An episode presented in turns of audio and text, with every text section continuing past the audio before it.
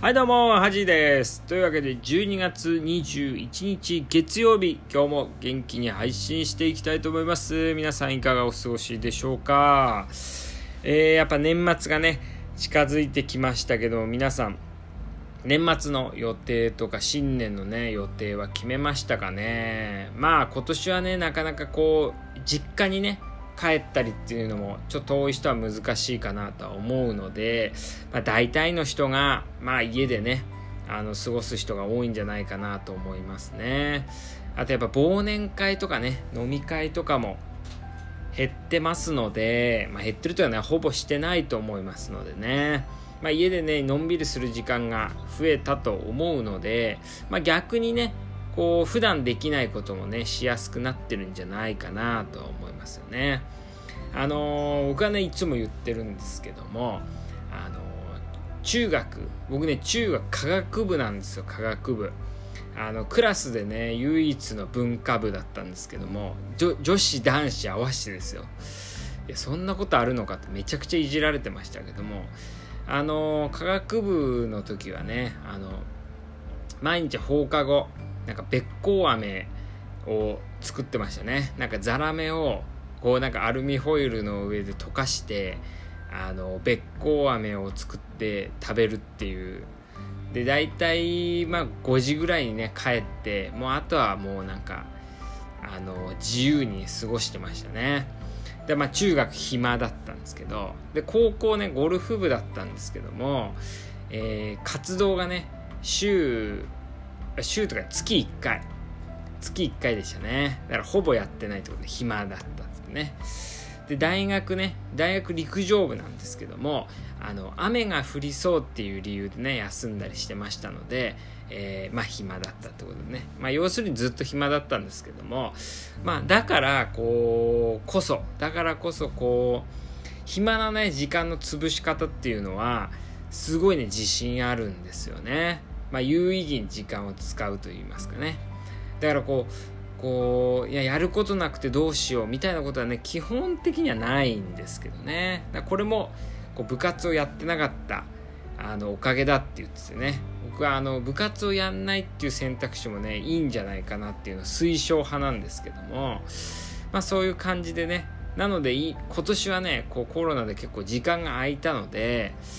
かなりね有意義に過ごさせてもらったかなと思いますね。だから皆さんねこう部活すごいちゃんとやってた人日本って多いと思うんですけどもこう今後ね部活をしないことの良さっていうのもね帰宅部っていうとあんまいいイメージないんですけどね。まあでもその中でこうなんか自分でねやりたいこと見つけるっていう能力がねこう帰宅部っていうのは高まるんじゃないかなっていう。まあでもまあほとんどはねあの何も暇だけど何もしない人たちは多いんですけどこうなんか見つけるっていうね方法なんかそういうのもね、まあ、考えていきたいなとは思うんですけどもまああの、まあそんなわけでね皆さんもこう空いた時間どう過ごすか、まあ、社会人になるとね忙しくなると逆に時間があの空くとねどうしていいか分かんないって人多いんですよね。よくねあのー、そういう話もね聞きますし相談も受けることあるんですけどね。あの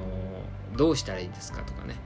そう時間が余った時何したらいいですかってね、まあ、無限にねやることあると思いますので、うんまあ、それを考える何何が自分がやりたいんだろう。何を自分がやりたいんだろうみたいなね考える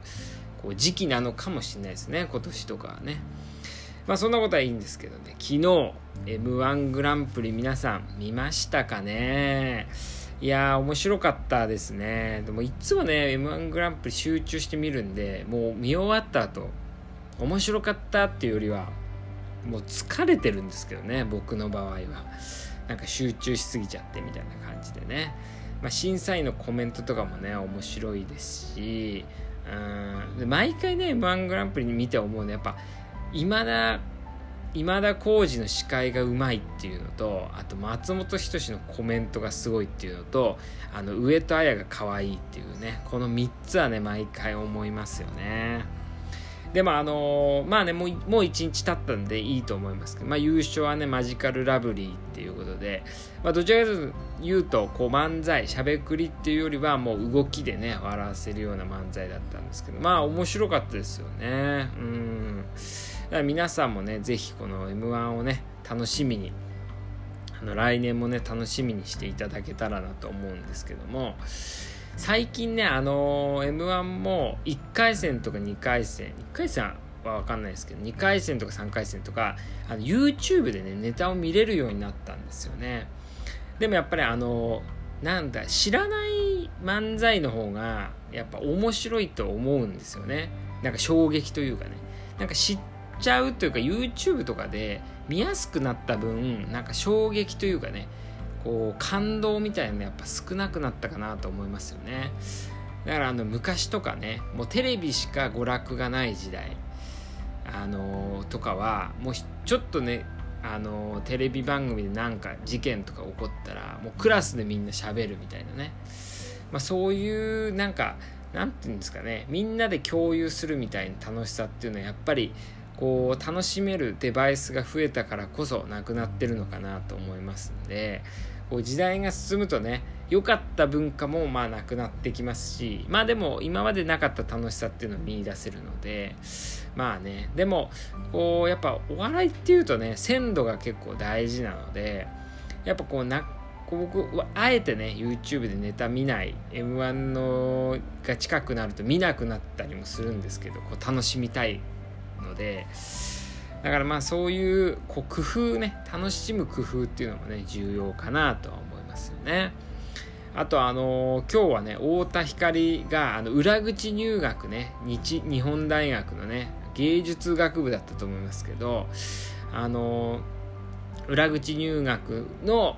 なんかその週刊誌でね暴露されてでそれはね事実無根ってことであのまあ、名誉毀損ってことで訴えてたんですけど結局ね太田光が勝ちましたね「週刊新潮」だったと思いますけど、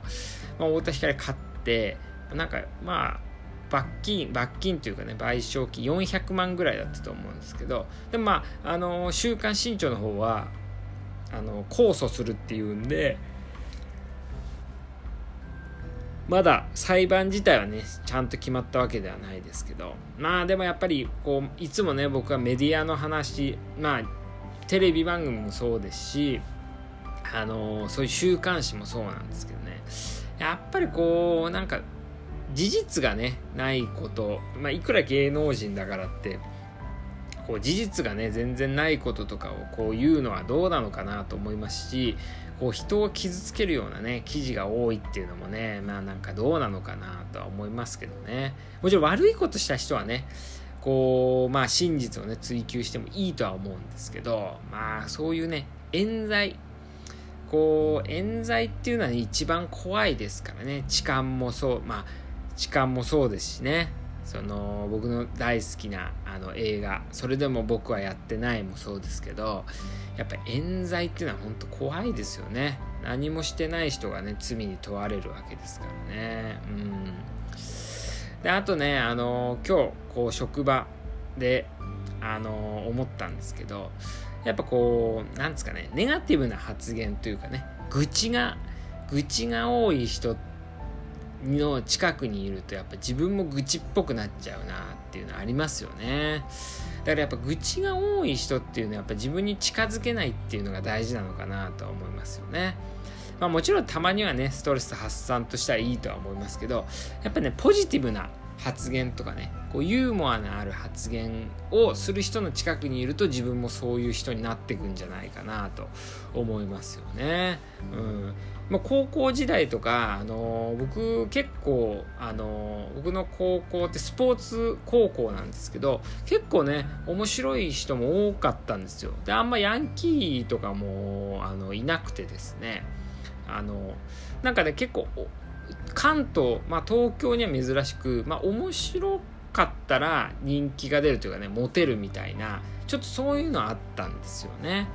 だからみんなこうその周りに結構面白いというかねこう笑わせようみたいな人多かったんでなんかそのおかげでね自分もこう喋るようになったかなと思います。こう競う周りとね競うようになったかなと思いますんでやっぱ自分の近くにねあのそういう人を置くというかねあの人を楽しめるような人とかまあポジティブなね人とか人元気づけるような人をこう置く。そうすると自分もそうなって人にねこうパワーを与えられるみたいなね。やっぱそうなのかなと思いますよね。だからこのラジオでもね、まあ、たまにねこうネガティブなことも言いますけども、まあ、少しでもねこうポジティブな発言をねしていこうと思います。というわけで今日はねちょっとフリートークが長くなってしまいましたけども、えー、皆さん今週も頑張りましょう。ではおやすみなさい。